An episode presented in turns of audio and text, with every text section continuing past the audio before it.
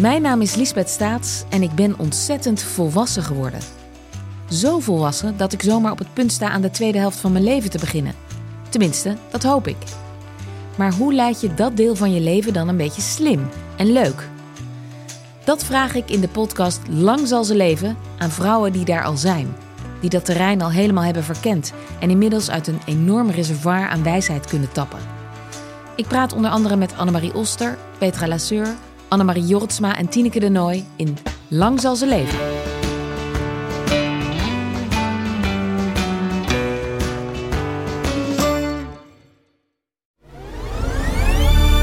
Kortimedia. Dit is de Help, ik heb een puber podcast. In het boek schrijf ik hoe het allemaal moet. En in de podcast vertellen we hoe het allemaal in de werkelijkheid gaat. En in deze podcast krijg je wekelijks advies van een puber-expert over één onderwerp. En dat is deze keer schermtijd. Mijn naam is Kluun en naast mij zit mijn co-host Yvanka van der Zwaan. Columnist, schrijver en bovenal pubermoeder. Yvanka, schermtijd. Heb je er iets mee? Ja, zeker. Ik bedoel, volgens mij kan je geen tieners of pubers hebben zonder dat dit echt een heel groot thema is. In ieder geval ouders onderling. En ik heb zelf toevallig deze week speelde het echt een hele grote rol in mijn leven. Want ik vind schermtijd zelf al best wel een punt. Dus ik zou willen dat iemand, ik zou willen dat iemand tegen mij zei: jij mag zoveel uur per dag en dan stopt mama hem in een kluisje. Oh, dat wil ik best doen hoor, als je dat fijn vindt. Ik wil je best spellen af en toe. Heel prettig zijn. Ja. Ik versla mijn kinderen niet. Dus een van mijn kinderen had ook... ik kreeg een melding van mijn ABN AMRO-app dat mijn KPN-rekening had afgeschreven. En ik kreeg in principe alleen meldingen boven de €500. Het was de rekening van december. Ik geloof €598. En dan komt dat ze iedere dag... 2 à 3 keer 1 gigabyte bij had gekocht à €7,99. Terwijl ze gewoon op mijn abonnement zit en gratis onbeperkt gigabyte heeft. Maar dat had ze gewoon even gemist. En dus vond ook wel veel gedoe om dat steeds aan mij te vragen. En ik belde KPN, dat is het grappige. Want eigenlijk hebben ze altijd van die regelingen. We hebben ook wel eens gehad toen mijn kinderen klein waren... dat er dan, weet ik veel, in-app aankopen waren gedaan. Dan zijn ze meestal heel soepel over. Dan zeggen ze van, doe maar een kwijtschelding. En nu zei deze mevrouw van KPN... ik zie dat ze 20 is... Toen voelde jij je ook heel goed. Ik voelde me heel erg een goede ouder. Niet, maar ik kreeg ook absoluut het geld niet terug. Dus ik zal het op iemand anders moeten verhalen. Iemand van 20. Dus, dus het speelde een grote rol. En bij jou is dit een groot thema nog bij jullie thuis? Niet meer zo. Met één van onze kinderen, laat ik haar dochter 3 noemen, mijn ex en ik hebben echt ons wel een tijd druk gemaakt toen ze 13 was. Het zit alleen maar op de telefoon. Maar we zijn inmiddels ingehaald door de werkelijkheid. Want zij maakt audio en video audits. Edits. Boomer. Audits. Edits. En dat doet ze zo goed. Ik heb met dat puber-account best wel wat volgers op Instagram en op LinkedIn. Mag wel zeggen, er wordt naar me geluisterd. Althans, ik word bekeken. Maar zij heeft honderdduizenden volgers op TikTok en miljoenen views. En ze krijgt dus opdrachten van artiesten, meestal uit Amerika, voor een paar tientjes. Of om een edit te maken. Dus ze doet wel iets heel goed. Dus het is gewoon haar werk geworden. En ze is 16, bijna 16. En zegt ze van, goh, hoeveel uur ik dat daarvoor in de supermarkt vakken zou moeten vullen voor wat ik nu krijg. Maar ze leert dus ook de incasso doen als iemand niet betaalt. Iemand weer benaderen als hij een paar maanden niks heeft laten horen. Dan zegt ze tegen zo'n platenmaatschappij, of hoe noem je dat tegenwoordig, van goh, ik vond het leuk om voor jullie te werken en zo. Dus eigenlijk... Ja, leert ze er heel veel van? Ze leert er veel van. Ja. Dus ingehaald, positieve manier door de werkelijkheid. Want waar gaan we het allemaal over hebben? Wij nemen dit trouwens op in de week dat het schoolverbod op mobiele telefoons... En onze gast zit al te knikken. En daar ga ik het nu over hebben. We gaan van alles voorleggen. Eventjes ook, wat gaan we allemaal doen? We gaan uitgebreid praten met de expert op dit gebied zometeen. We hebben natuurlijk weer Teun's tirade. Onze favoriete puber Teun die vertelt wat hij met dit onderwerp heeft. En iedere aflevering eindigt met een schrijfsel van mij. Dus blijf luisteren. welkom Freek Zwanenberg. En Freek, jij bent mediapedagoog en eigenaar van bureau Jeugd en Media. Jij weet als het goed is alles over schermen. Wat is een mediapedagoog? Ja, hoi, goedemiddag. Hey. Mediapedagoog, dan hou je, en het is geen beschermde titel of zo. Maar zoals ik het uitleg, hou je dan bezig met de opvoedvragen rondom jeugd en media. Dus dat kan, schermtijd is daar natuurlijk de belangrijkste van. En dus ik ben eigenlijk wekelijks in gesprek door heel Nederland met ofwel leraren of ouders of kinderen zelf, via gastlessen. En ik stuur ook een aantal sprekers aan die dat dan ook doen. En eigenlijk is dat dan altijd van die hele intense gesprekken. Die ontstaan natuurlijk ook snel genoeg. Over schermtijd, maar ook sociale media. Hoe gedraag je daar? Maar ook, ik haal er ook wel de ontwikkelingen van AI erbij. En eigenlijk alles van, wat is de impact op kinderen en jongeren? En wat betekent dat voor ons, onze verantwoordelijkheid in de opvoeding? Ja. Want er is een Instagram-account, help ik heb een puber. En daar, ik vroeg ook een keer, toen we met deze podcast begonnen, van wat wil je dat we het liefst behandelen? Nou, er komt natuurlijk huiswerk, maar dit stond op 2. Meteen van, ze zitten de hele dag op het scherm, zeg maar. Nou, ik hoor het mezelf af en toe ook zeggen. Ja. Heb jij kinderen? Ik heb een dochter van 9. Dus dat maakt het ook wel een prepuber, inderdaad. Ja. Dus ik vond eerlijk gezegd daarom ook wel heel leuk om je boek te lezen. Dus dat is voor mij een soort goede voorbereiding. Je voorland. Ja. Maar heeft ze al een telefoon? Nee, zeker niet. Dat is bewust dus. Ja, zeker. Ja, dus ik zit wel op de lijn en ik zie ook wel dat ook wel een bepaalde trend is van liever in groep 8, zoiets. Ja. Maar goed, daar gaan we zo natuurlijk allemaal wel verder op in. Maar dat is met name het zelf hanteren ervan en eigenlijk oneindig al op de sociale apps en zo kunnen. Dat vind ik uiteindelijk toch niet geschikt voor ons. Nou, je gaat er meteen maar op door, hoor. Neem de leiding. Strekbeen, yes. Ja, met strekbeen. Ja, want je hebt ook nog allemaal, maar dat is een beetje van na mijn oudertijd, van die soort van halve mobiele. Dus daar kan je dan bijvoorbeeld alleen je ouders mee bellen. Hoe noemde je dat ook weer? Hoe heet zo'n ding van vroeger? Een pager? Of een een pieper. Een pieper, denk je naar voren. Maar je had toch ook daarvoor, SOS-signalen via morsecode. Ja. Nee. En ik had ook nog wel... Vuur, ik kom zelfs uit de tijd dat je de Kermit had. Dan moest je naar een paal lopen die dan 1 per stad had. En dan kon je bij die paal bellen. Oh, nou dat ken ik ook niet. Maar dat zal je niet dit kennen. Is echt heel lang geleden. Dat is ook waar. Echt lang geleden. Ja. Ik denk dat wat je bedoelt is dat er inderdaad ook allerlei... je kan zeggen, hier heb je een telefoon met alle apps erop en oneindige data. Of hier heb je een telefoon waar je alleen mee kan bellen en sms'en. Of een smartwatch. Dus daar zijn natuurlijk allerlei kleuren tussenin. Ja. En ik heb het idee dat dat wel eerder al is. Omdat de ouders daar dan zelf een belang bij hebben. Omdat ze dan hun kind kunnen volgen. En dat ze dan een beetje kunnen controleren. Klopt dat? Ja, klopt absoluut. En hoe denk jij daar dan over? Is dat wel iets wat je eerder zou willen geven?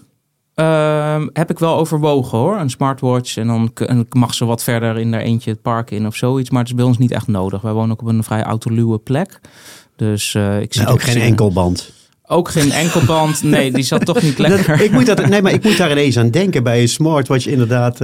Hey, hoeveel uur besteden jullie eigenlijk per dag op je scherm? De stilte. Ik veel wel. Ik denk zeker 12 uur eigenlijk. Freek? Dus mijn hele werkdag en dan nog 's avonds. 12 is wel heel veel, maar ik kan ook wel een hele dag achter de computer zitten en ook nog veel op telefoon bezig zijn. Maar ik vind van mezelf niet dat ik veel verslaafde trekjes vertoon of zo. Heel veel is gewoon zinvol. En ook entertainment kies ik ook soort van wel gericht. Alleen Twitter is mijn zwakke plek, X. Daar kan ik wel soms midden in de kamer opeens op staan te scrollen. En dan denk ik dan... Oh nee, ik was echt iets aan het doen en nu sta ik hier iets te doen. Nee. Weet je wat zo grappig is? Jij zegt, ik vind het wel zinvol. Ik hoor dat mezelf ook vaak zeggen. En dan zeg ik, pap, je zit op social media. Ik zeg, maar dat is ook mijn werk. Ik ben ook een merk. Ik moet ook... dan bepaal ik wat ik zinvol vind. En, maar als ik mijn dochter, die mag... Dat is dan ineens niet zinvol of zo. Zoiets, hoeveel uur zit jij erop, denk je? Overdag, ik werk op mijn laptop. Ja. Maar s'avonds, ik zit... als ik naar de wc ga, dan neem ik mijn telefoon mee. En dan kijk ik. Als ik naar de auto loop, als ik in de file sta. Je hebt toch die schaal van verslaving. Weet je, zelfs met drugs, alcohol, gokken kun je precies... Ik weet niet of ik in de probleemzone zit. Maar ik heb hem altijd bij me. Altijd. En ik kijk continu. Ik kijk, Twitter ben ik al een jaar of 10 van af. Omdat ik dat riool vond. Maar goed, LinkedIn echt alles. En nu heb ik een ding op Woppa geplaatst, een design ding. En ook daar kijk ik dan weer steeds op. Dus ik ben een heel slecht voorbeeld voor onze kinderen. Ja, je krijgt ook steeds meer van die appjes waar een soort systematiek in zit. Hè? Dus dat je dan wakker wordt, dan ga ik zo'n heel rijtje af. En nieuws, en je social media, en je beleggingsrekening. Ja. Oh, ja, okay. Ik heb echt een forse beleggingsrekening. Nee hoor, er staat €320 op. Maar toch vind ik leuk of ik nu 16 cent winst heb. Ja. Maar goed, dus dat is... Dat is voor mij wel een mooi haakje. Ja. Want als het gaat ook over de schermtijd van pubers of tieners. Ik zeg meestal tieners, jullie zeggen dan pubers. Maar dan gaat het eigenlijk over 12 tot 16 meer. Toevallig onze vorige gast was Jelle Jolles. Die heeft echt iets tegen het woord pubers. Maar ik heb dat boek geschreven. En ik vind het ook belangrijk om reclame te maken voor het woord puber. Dus wij blijven het zo noemen. Maar je mag het noemen zoals je wilt. Ja, dank je. Ja. Ik ben het in principe wel eens van... we moeten er ook niet te spastisch over doen. Het hoort erbij. Die online wereld speelt een grote rol. Nou, we weten dan dat inderdaad... tieners zo'n 6 uur per dag online zijn... waarvan 2,5 uur sociale media... Alleen wat dus ook door evolueert, zijn dus de psychologische trucs die de appmakers en de designers, zowel van telefoon als apps, eigenlijk aan het verfijnen zijn waardoor eigenlijk het steeds moeilijker wordt, ook daadwerkelijk. Want zo'n ingewikkeld brein hebben wij nou ook weer niet. We zijn redelijk makkelijk eigenlijk terug te kapen. Ja. En dat is ook wat je... dus dat is ook met die apps. Bijvoorbeeld dus het scrollen is daarin natuurlijk al een hele belangrijke. En ik wilde deze podcast met name ook de apps, dus TikTok en Snapchat, uitlichten. Omdat die onder pubers... eigenlijk het meest gebruikt zijn, terwijl die onder de volwassenen vrijwel niet gebruikt worden. Dus er zit een enorme kloof eigenlijk, ook qua begrip van wat het is. Je ziet dan ook heel veel mensen, die hebben dan wel een mening erover, maar eigenlijk weten ze niet precies hoe het in elkaar zit en hoe het werkt. Maar dus een app als TikTok bijvoorbeeld is echt de koning in het verfijnen van die tijdlijn scroll... waardoor je gewoon in een bepaalde roes komt... die ook niet voor niks vergeleken wordt met fruitautomaten. Ja. En ook daar zit je dus in wezen op een knopje te drukken. Nou, hier is dan scrollen. Je zit te wachten op een bepaalde combinatie die jou iets gaat brengen. En in dat proces verlies je langzaam je gevoel van tijd... en ook van geld. Hè? Want dat geef je dan ook makkelijk uit. En in wezen weten ze dat met die scroll op de sociale media deels te hercreëren. En worden eigenlijk dus delen van ons brein aangesproken. De meer onbewuste delen, dus de oudere delen van heel snel ergens op reageren bijvoorbeeld. Gewoontevorming zit daar ook. En dus wat die appmakers weten... Mm-hmm. is als jij... dus als ze kunnen zorgen dat hun app... in jouw rondje ochtends opgenomen kan worden... en daarom ook LinkedIn ook. Die stuurt jou 10 mailtjes per dag, hè, als je niet oppast. Dus elke keer weer kom terug. Dat wordt elke keer verbeterd. En nu dus de kunstmatige intelligentie heel snel aan het ontwikkelen is... zul je zien dat die vormen van manipulatie eigenlijk nog steeds beter worden. Dat zie je bijvoorbeeld al aan die AI-avatars die je nu gaat krijgen. AI-influencers. Mm-hmm. Dat zijn heel vaak... rondborstige dames, nou dat zal je niet verbazen. Dat soort figuren, die gaan ook nog praten tegen gebruikers. En dus daar wordt nu dus voor gewaarschuwd van... joh, we gaan niet naar een Terminator-toekomst. Nee. Maar we gaan naar een toekomst waarin we gewoon online eigenlijk voortdurend... of de ene kant op gemanipuleerd worden... of de andere kant op gepusht worden om bepaalde aankopen te doen... of bepaald gedrag te vertonen.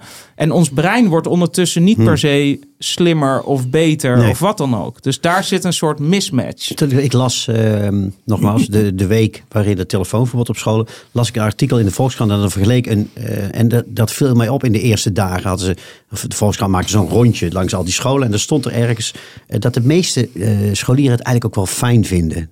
En eentje zei een hele mooie zin. Ja, het telefoon is toch een beetje hetzelfde als een kriebelige trui waar je niet af kunt blijven van dat plekje en zo. Dus ze waren er zelf ook wel blij mee dat het verboden werd. En jij zit echt te knikken. Ja. Wat vind jij van dat telefoonverbod? Nou, het is een dringend advies. Ja, dus dat klopt. Is, okay. Sorry voor de nuance. Ja, nee, dat klopt. Ja. Dus, en dus, maar scholen zijn daar heel druk mee bezig. Ik begeleid ook wel scholen die dus echt die hele intense... Want het moet eigenlijk allemaal met elkaar besproken worden. Hè? Want je kan niet zomaar zeggen, joh, we gooien het er allemaal uit. En als je dat... schoolleiders die dat goed aanpakken, doen dat echt met een gesprek met de MR en een docentendiscussie en een ouderavond. Leerlingen erbij betrekken, een pilot doen enzovoort. Maar ze doen het allemaal op verschillende manieren, hè? Ze doen het alsnog op verschillende manieren, maar er zijn wel veel rode draden te zien. En in wezen zijn de grote keuzes zijn, hoe haal je je mobiel uit de les? Ja. Hè? Telefoontas of thuis of in de kluis. Of, en wat doe je in de pauze? Wat vind jij ervan? Ja, ik vind de les uit vind ik sowieso heel goed. Want dat is volgens mij wel even consensus. Bijna iedereen, leraren, ouders. Ik heb het ook gevraagd op Instagram. Ik geloof 90% of zo van de ouders was er ook voor. Zelfs leerlingen las je dan. Dus daar zijn we het wel redelijk over eens. Ja, maar dan kom je bij de pauzes. Ja, precies. En dan kom je dus, en dat zeg ik tegen scholen, van kijk, vanuit wetenschap is het uit de les halen heel logisch. Hè? Want het is gewoon een enorme afleiding. Ja. Pauzes, dus het is meer een morele kwestie eigenlijk. Ja. Dus als school heb je bepaalde waarden. En je ziet dus ook dat de reformatorische scholen vonden dat al veel langer heel normaal om die mobiel ook in de pauze te verbieden. Die hebben als waarde ook persoonlijk contact en met elkaar praten en zo. En je ziet dus ook dat dat dus de reden om het uit de pauze te weren komt voort uit, je loopt rond in een aula waar het doodstil is. En kinderen komen uit de les, duiken meteen een game in. En aan het eind van de pauze gaan ze weer naar de les. Terwijl een school zoiets heeft, wij willen ook sociaal contact faciliteren. Ja, dat snap ik wel. Maar aan de andere kant vind ik het ook wel echt extreem betuttelend. Want ze moeten toch ook zelf leren wanneer ze moeten stoppen. Want dan wordt dat je eigenlijk weer uit handen genomen. Dus dan mag het weer niet. Eigenlijk is... Ik ben ook... Je moet niet tegen mij zeggen wat ik niet mag en wel moet. Maar... Bij het woord betutteling op zich, zoals jij net zegt, Freek, zeker ook met de komst van AI, men wordt steeds beter als een soort tabaksindustrie om ons verslaafd te maken. Dan zou je dus ook eigenlijk kunnen zeggen, als we dat nou met z'n allen weten, er valt gewoon niet tegen op te stoppen met je telefoon. Dus we zijn al slachtoffer van alles. Dus misschien... Ja, we worden eigenlijk beschermd tegen een ander soort Big Brother-achtig, als ik het zo hoor. Ja. Ik weet niet zo goed wat ik ervan moet vinden, maar... Het is ingewikkeld hoor. En kijk, als ik ik had dat een paar weken geleden met 80 docenten, zo'n gesprek. En dan kom je inderdaad bij 3/4, 80%. Die wil eigenlijk strenger mobieltjesbeleid. Helemaal de school uit. Hoe minder, de beter. En er is een deel wat zegt, een verbod zeg, kom nou even. Dat is eigenlijk principiële grond. Ja. En ook inderdaad dat argument van we moeten ze ermee leren werken. Hè? Dus ik bedoel, iets waar ze mee moeten leren omgaan, nemen we dan er ook nog eens weg. Alleen, dat vind ik dan niet zo'n sterk argument. Want ermee leren werken, dat gebeurt niet op school. Daar heb je geen lessen in of zo. Nou ja, ik heb wel dat soort lessen ontwikkeld. Maar dan gaat het meer over hoe kun je focussen en grip krijgen zonder te veel afleiding. En dus dat ermee leren omgaan. Ja, misschien leer je juist wel doordat het op school er niet is. Waar zowel leren als contact met elkaar wel centraal staan. Hoe je het kan, hoe je dat dus beter kan balanceren in je leven. Dus Ja, maar het verschilt natuurlijk ook heel erg per kind. Hè? Dus ik denk dat het best wel een fijn hulpmiddel is voor kinderen die sociaal een beetje onhandig zijn. De vraag is of het dan misschien beter is als ze gestimuleerd worden. Maar daar is het wel een fijn hulpmiddel. Die zitten lekker in hun eentje naar Tweede Wereldoorlog films te kijken. Gezellig. Ja, heel gezellig. Maar je hebt ook is bijvoorbeeld een van mijn kinderen, de jongste, die komt thuis en die heeft al superveel filmpjes gemaakt. Dus die is met een vriendin een groepje dan in de wc en overal TikTok filmpjes aan het maken. In de wc? Ja, in de wc en de jongenswc en onder die deur. Dat dus moedig ik allemaal aan. Nee, natuurlijk niet. Nee. Ook de lerarenwc. Ik heb zo'n rare co-host. Nee, gewoon op de trap. Weet je, er komt iemand die doet dan net of hij valt. En dan met een muziekje meezingen. Nou, gewoon. Ja. Je hoort dat ik veel van TikTok weet niet. Maar ja. Zo, met dat muziek. Je weet wel, leuk met dansen. Ja. Maar dus wel sociale interactie. Dus dan is het eigenlijk meer een soort van tool en dan zet ze het in. Dus in die zin is het niet per se voor alle kinderen beperkend in sociale interactie. En dit is echt een belangrijk punt en dat vond ik ook goed aan dat hoofdstuk wat je hebt geschreven, de online puber. Even relativeren, het is niet voor allemaal verschrikkelijk. Heel veel hebben er ook heel veel aan. Gamen heeft ook allerlei positieve effecten. En dat is ook voor mij als mediapedagoog is dat ook een valkuil om heel erg te focussen op de negatieve gevolgen. Ja, precies. Terwijl dat maar in wezen misschien voor een kleine groep geldt. Ik heb begrepen, Patty Valkenburg is zij hoogleraar, VU of UvA, weet ik niet.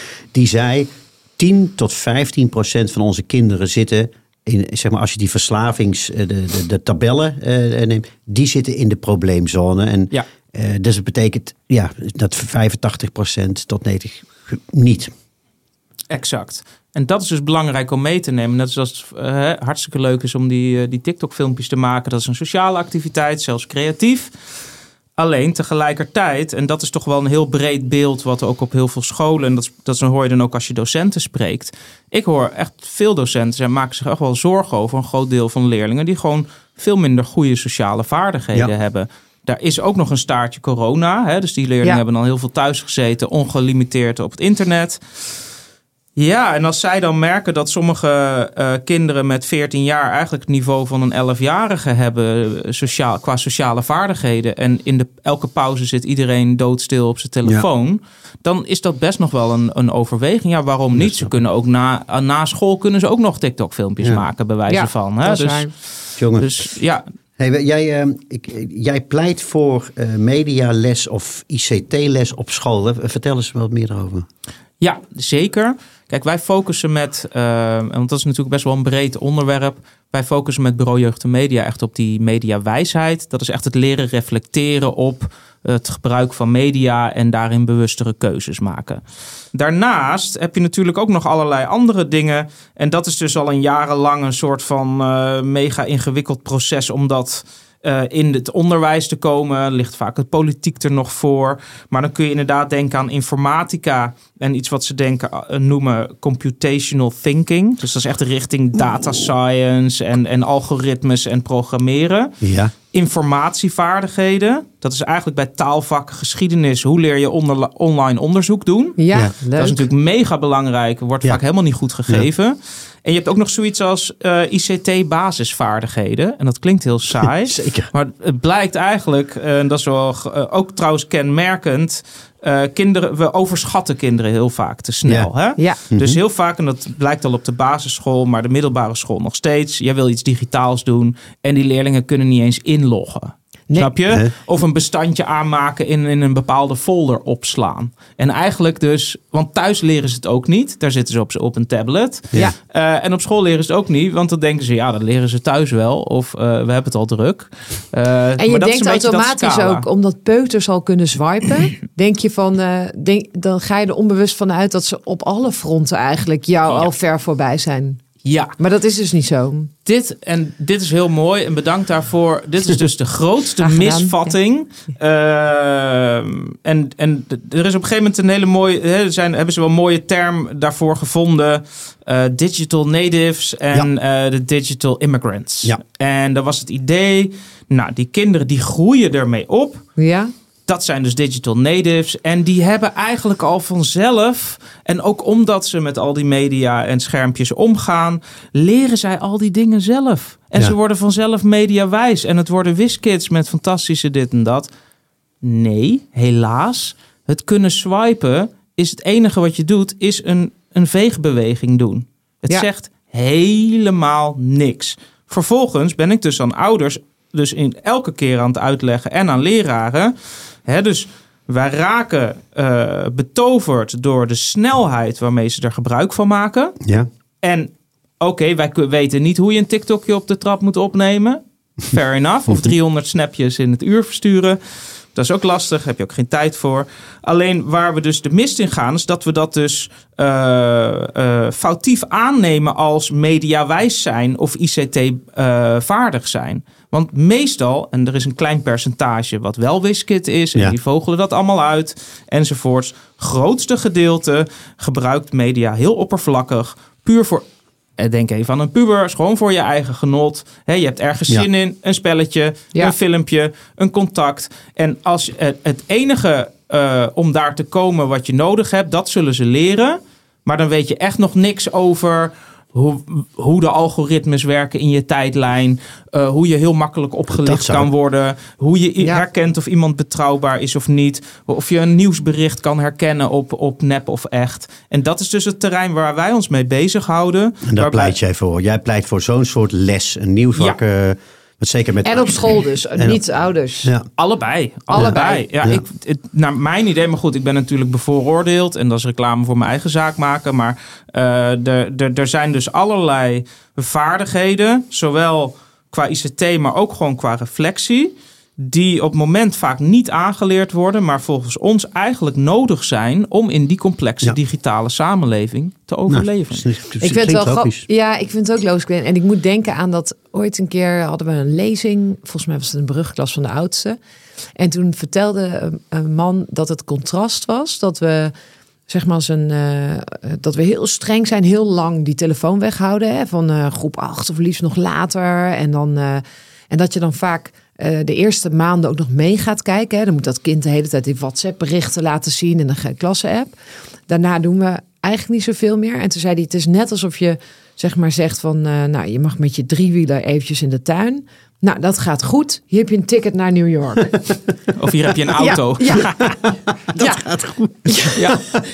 Dus dat vond ik wel, niet dat ik heel veel anders heb gedaan daarna, maar wel dat je denkt van, ja, je moet dus wel, je moet af en toe ook gewoon even zeggen van, wat ben je eigenlijk aan het doen? En oh, wat leuk. Ja, en, dat vind ik wel grappig. Als je het, dat heb ik ook geschreven.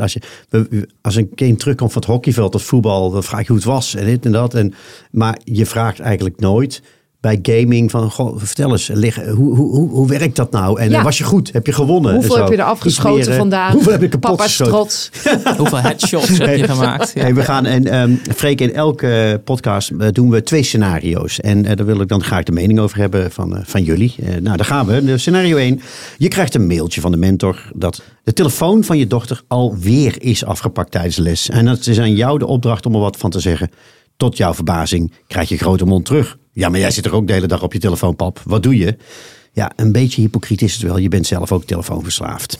Ja, dat is optie 1. Hè? En als ze dan toch op de telefoon moet tijdens les, ja, dan moeten ze er maar voor zorgen dat ze niet gepakt wordt. Er is geen begin aan om dat te handhaven, vind jij als ouder. Of je bent er niet van gediend dat je toch die vergelijking maakt. Jij verdient immers de kost en jij hebt je telefoon voor je werk nodig. Nou, wat vinden we daarvan? Ja, ik ben vreselijk genuanceerd, want ik vind eigenlijk allebei wel. Ja. Want ik hoor ook echt schrijnende verhalen van kinderen over hun ouders. Ja. Waar ze vaak 3 keer moeten roepen. En dat vind ik ook al pijn doen. Dat is echt heftig hoor. Want bij echt het jonge kind hebben wij het wel. Hebben we ook een 0 tot 4 bijvoorbeeld. Dan hebben we het echt over mogelijke hechtingsproblemen. Omdat ouders gewoon de hele dag een telefoon tussen hun en het kind. Hè, dat oogcontact je houden. Ziet het ook in van die parkjes. Dat kinderen dan op de schommel en zo zitten. En dat die moeders allemaal op hun telefoon zitten op een bankje. Ja. Dus hypocriet. En tegelijkertijd hou ik ouders wel voor, naast dat die vragen stellen over mediagebruik. Dat is echt precies wat ik ook altijd aanraad. Er is wel verschil in volwassen gebruik en in kindergebruik van media. Ja. En ik vind dus dat je daarin als ouder, je hoeft niet dezelfde regels te hanteren. Als jij voor je werk gewoon nou eenmaal veel op je telefoon moet. Maar dan is het wel duidelijk dat je voor je werk op je telefoon zit. En als je dan alsnog duidelijk een probleem... uur Candy Crush zit te spelen, dan snap je, dan voldoe je daar ook weer niet aan. Nou ben ik geen puber, ik ben een boomer. Maar echt, als jij dit zegt, dan merk ik dat ik een beetje mijn haren overeind gestaan. En ik zal dan zo'n... Amsterdam, wie ben jij dan wel om te bepalen wanneer het nuttig is? Het doet me een beetje denken ook als je bijvoorbeeld over... kijk, alcohol is sociaal redelijk geaccepteerd. En roken ook maar. Als mensen stiekem coke gebruiken... Maar dat is hier ook mee. Als jij op je telefoon zit, wist niemand ziet wat jij aan het doen bent. Mm-hmm. En ook als kind kan ik me voorstellen, je hebt geen idee. Zit je nou te LinkedIn of wat dan ook. Dus het is ook iets... Het heeft iets... bijna geniepigs, weet je wel. Dat schermpje tussen jou, daar mag je ook niet... Jij komt niet tussen mijn ogen en dat scherm. Dus het heeft zoiets... Dus dat vind ik zo moeilijk. Van, dat je kunt zeggen, ja, maar het is echt wel zinnig. Dat is wel nuttig. Maar wat zou jij dan doen in dit dilemma? Nou ja, ik word er ook wel eens mee geconfronteerd. En dat doen wij gelukkig. Dat doet mijn vrouw en ik haar. En dat doen we onze kinderen. Van zeg nou eens even die telefoon weg en zo. Ik neig naar...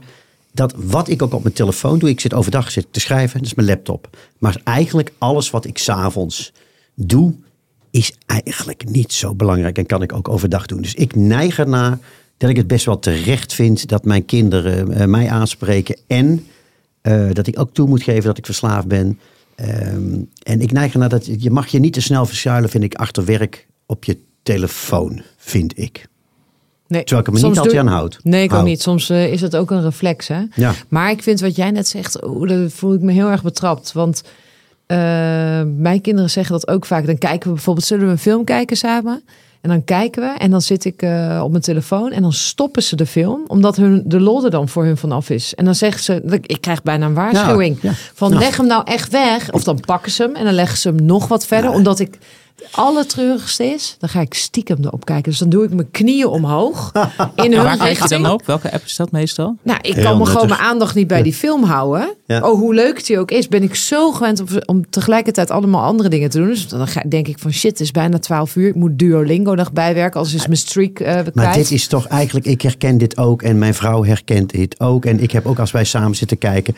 En mijn vrouw zit even op de telefoon. En andersom hoor. Dat we echt kijken van, zullen we het wegleggen? Ja. Eigenlijk hebben we hier toch een beetje het probleem ook te pakken. Het is natuurlijk niet echt een jonge...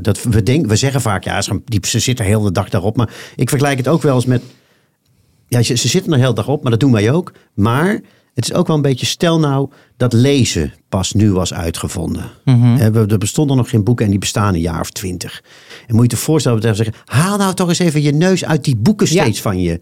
Het is ook wel, vind ik, ik ben 59 in mijn puberteit. Er was geen mobiele telefoon. Die kwam pas toen ik, nou, in de jaren 90, was ik al tegen de 30. Internet was er zelfs niet.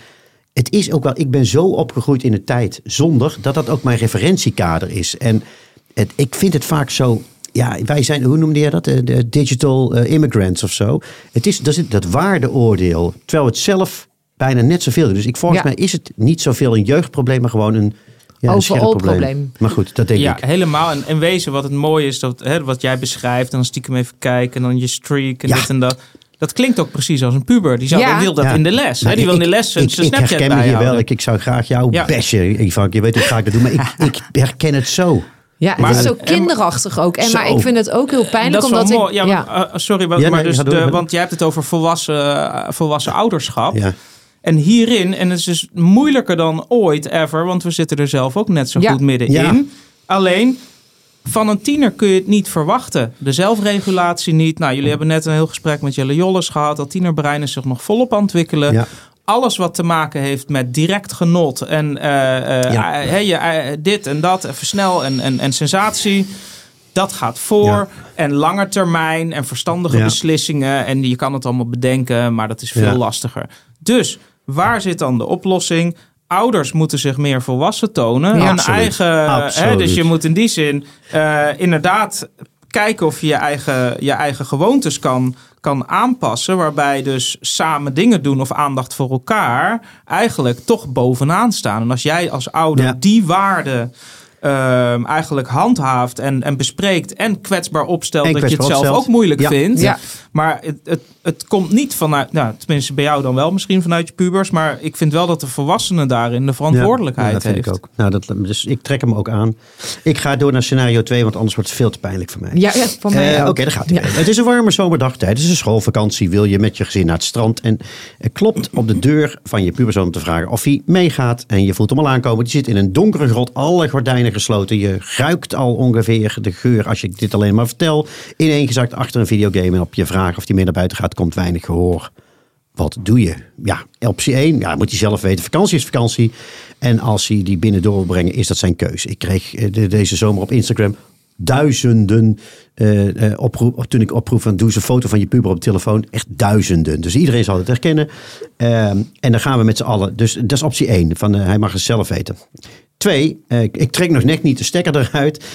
Maar ik ruk de gordijnen open. En kondig aan dat we met z'n allen aan het strand gaan. Een beetje frisse lucht is goed. Nou begin jij eens, Freek.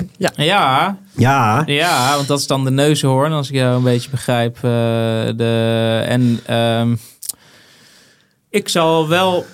Ik zal hard mijn best doen om diegene mee te krijgen. Maar ik vind ook dat je daarin... Er is ook een eigen keus of zo. Ja. Dat vind ik goed aan het boekje. Dat je daar meer van beseft.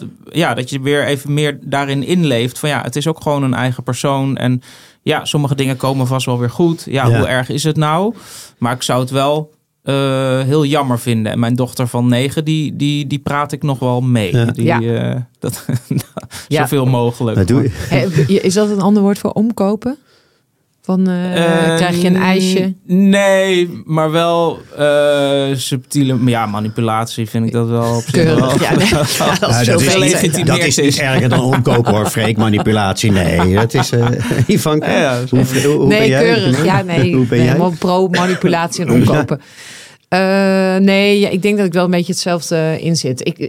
Vrijheid en zelf beslissen is echt een groot goed bij mij thuis.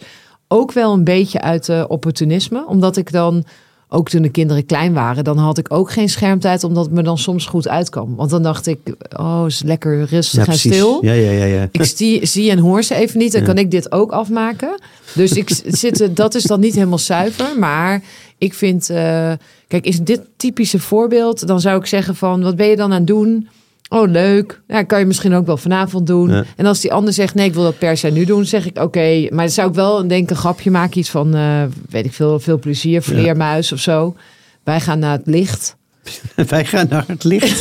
Welkom bij Mama de EO Jongerendag met Yvanka van der Zwaan als presentatrice. Blijf jij maar in de hel daar, in het donker. Ja.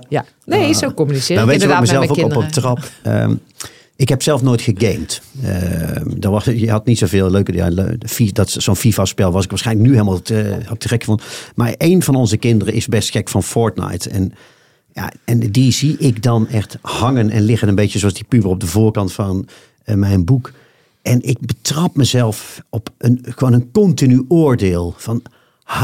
zoals ik ook een oordeel kan hebben als iemand de een na de andere sigaret of echt belachelijk veel drinkt of wat. En ik merk aan mezelf, het is gewoon een oordeel. Terwijl dat kind na een uur of zo, of soms eens 2 uur, dan is het uitgefortnite. Dus hoe erg is het? Maar het is voor mij zo symbolisch, dat gehang. Lamlendigheid. En dat lees ik bij heel veel ouders die reageren op mijn socials en zo. Maar ik betrap mezelf ook, denk van, wat doe ik nou eigenlijk? Hoe erg is het? Nee, wat ik doe is interessant in mijn vrije tijd. Weet je? Dat heb je zelf ook mooi beantwoord. Er zijn heel veel vooroordelen over gamen. Hè? Dus die link met gewelddadigheid is nog nooit gebleken. Nee, laten we even de voorbeelden toch... Laten we eventjes niet om mijn boek te promoten. Maar laten we mijn boek er even bij pakken. Omdat het hier voor ons ligt. Wat schrijf ik allemaal in het boek? Maar het is echt zo, hè, dat met gamen... Want bijvoorbeeld dat Max Verstappen voorbeeld ook. Hè, dat hij elk circuit al uit zijn kop kende voordat hij... En nou is niet iedereen Max Verstappen. Maar er zitten belachelijk veel voordelen aan gamen... waar we eigenlijk nooit bij stilstaan. Maar toch? Zeker. We hebben net thuis een Nintendo Switch met Mario Kart. Daar kun je oneindig beter in worden. En daar dat prikkelt je brein als enorm. Dus dat is ook heel belangrijk...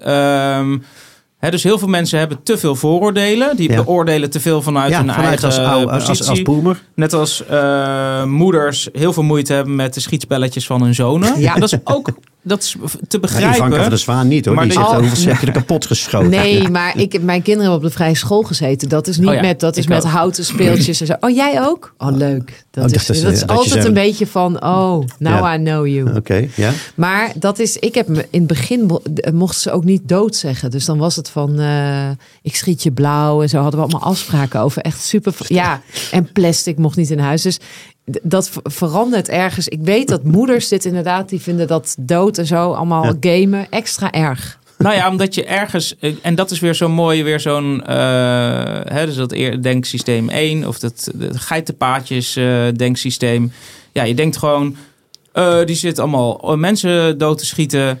Ja, daar zal die dan wel agressief van worden. Ja, dat is gewoon zo'n... Dus bewezen niet waar. Exact, maar het is wel zo'n geitenpaadje in je brein. Ja. En dat is natuurlijk wat we van alles hebben. Ja. Alleen dus ook rondom tieners en hun mediagebruik... dat ze allemaal wel heel mediawijs zijn. Dat is zo'nzelfde... Dat is dezelfde, ja, eenzelfde denkfout of misvatting. Ja. Hey, Jolles, jij bent expert, maar we hebben nog een... andere expert erbij. En die komt nu aan het woord.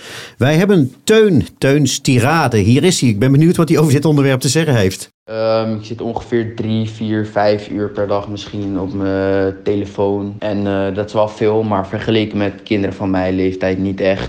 Op school mag ik geen telefoons gebruiken. Maar als je binnenkomt in de les, dan moet je hem gewoon in een telefoonzak stoppen. Iedereen. Heel veel kinderen doen het gewoon niet. En die docenten die hebben daar een beetje lak aan, want die gaan dat niet helemaal controleren. Kost te veel tijd. En telefoongebruik van mijn ouders. Ja, mijn ouders, ze zeggen af en toe wel van... Ja, die domme filmpjes op TikTok en...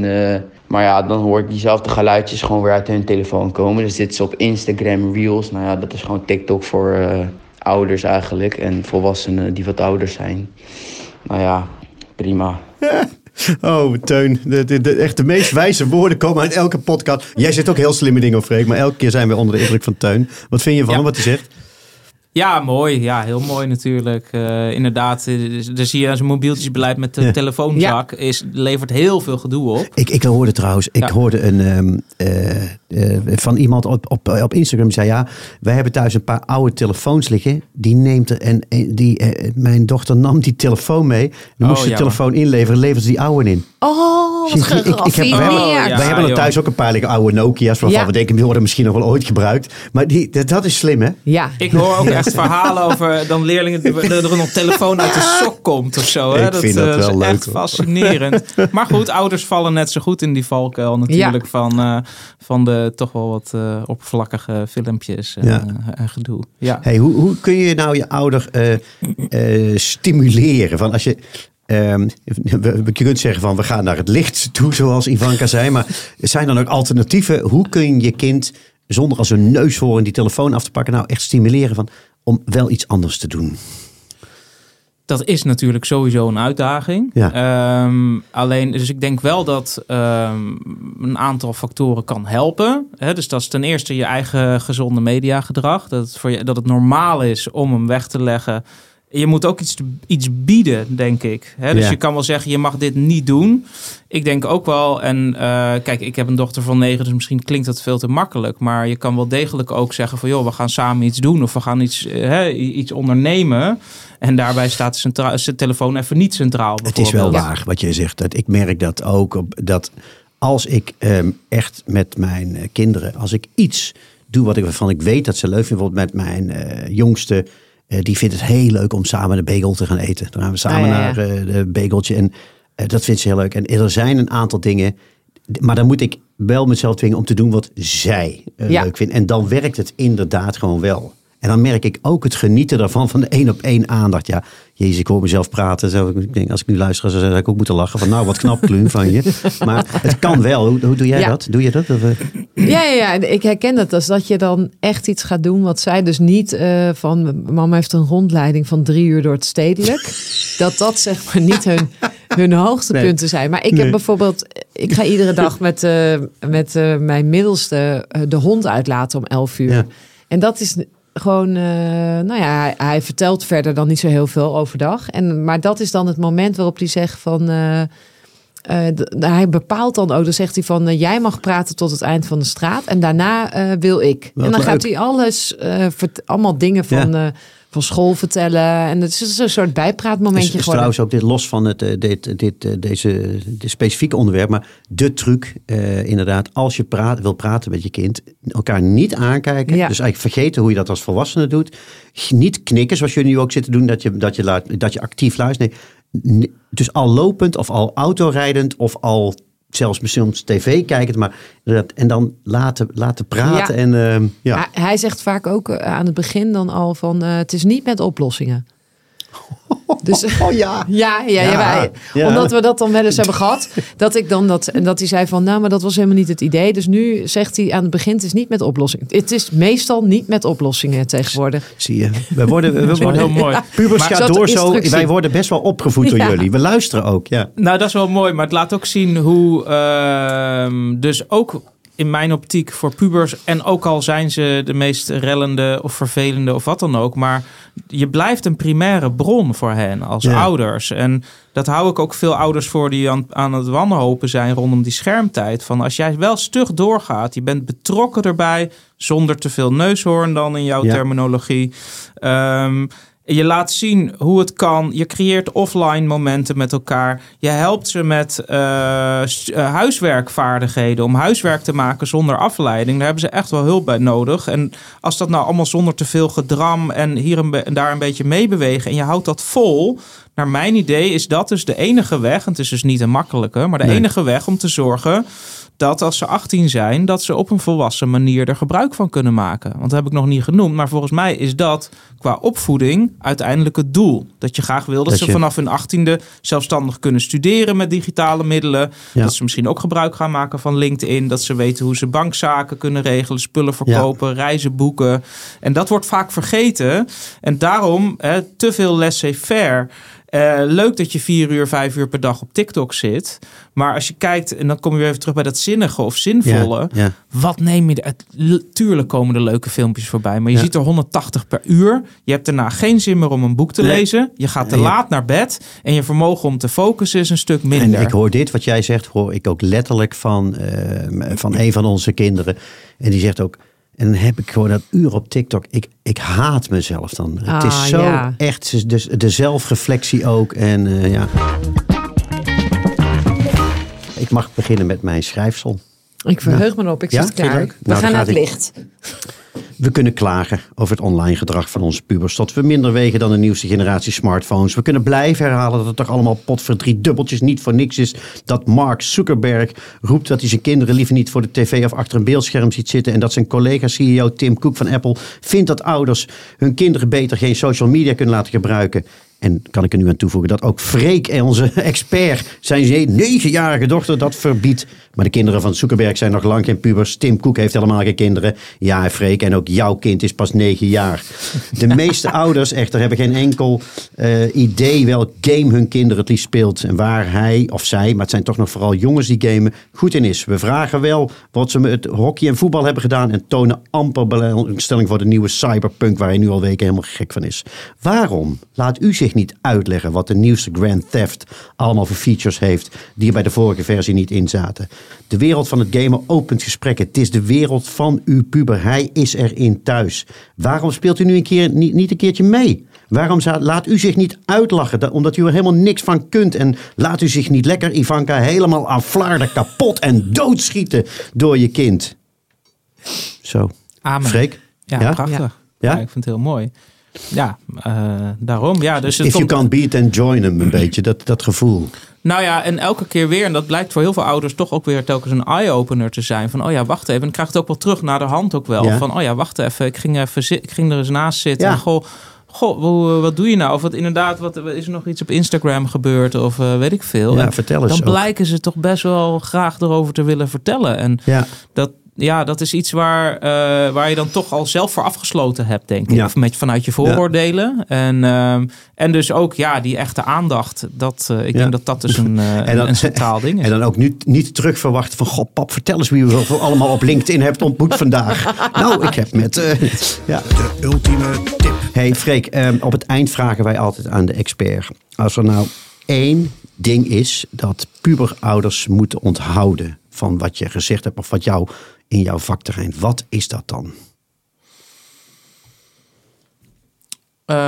Eén ding. Nou, dan noem ik toch dat gesprek open houden, inderdaad. En dus dat ik zeg dat al eigenlijk al tegen ouders van kleuters. En dus wat idealiter is het normaal om over media en de digitale wereld te spreken. Ja. Op het moment dat dan je kind inderdaad niet meer te controleren is... en veel meer alleen online is... en het is nog steeds normaal om erover te praten... Ja. Dan blijf je ook veel beter die connectie houden... blijf je beter op de hoogte... maar komt je kind ook eerder naar je toe...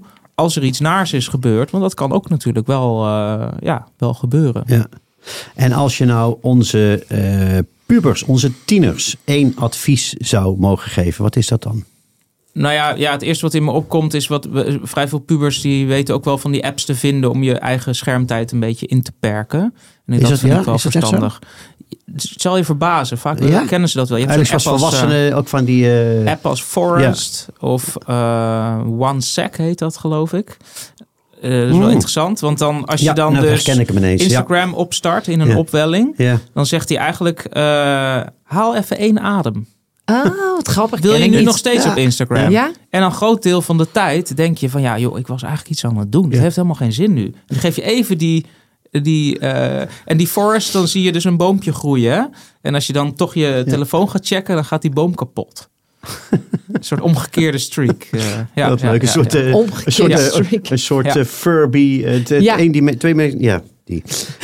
Ja, en niet te veel op TikTok. En doe er inderdaad creatieve dingen mee. Dat is super zinvol. Ik ben zelf pianist. Ja, ik heb zoveel aan de digitale media. Ja. Voor zowel... het bestuderen, als wel zelf audio bewerken... als wel video's maken. Als de mogelijkheden zijn oneindig. Ja. Maar als je alleen maar focust op entertainment... Blijf niet hangen op TikTok en Snapchat. Als consument, maar ga produceren. Ja. Hé, wat leuk. Je luisterde naar Help, ik heb een puber. Ik ben Kluun, naast mij co-host Yvanka van der Zwaan. Freek, heel erg dank je wel dat je hierbij was. En als je dit leuk vond, like, abonneer ons. Laat een recensie achter, dat vinden wij leuk. En dan worden wij beter gevonden. Heb je een tip? Mail ons op helpikhebenpuber@kortimedia.nl. Kortimedia, dat is C-O-R-T-I en dan media. Dank je wel voor het luisteren en tot volgende week.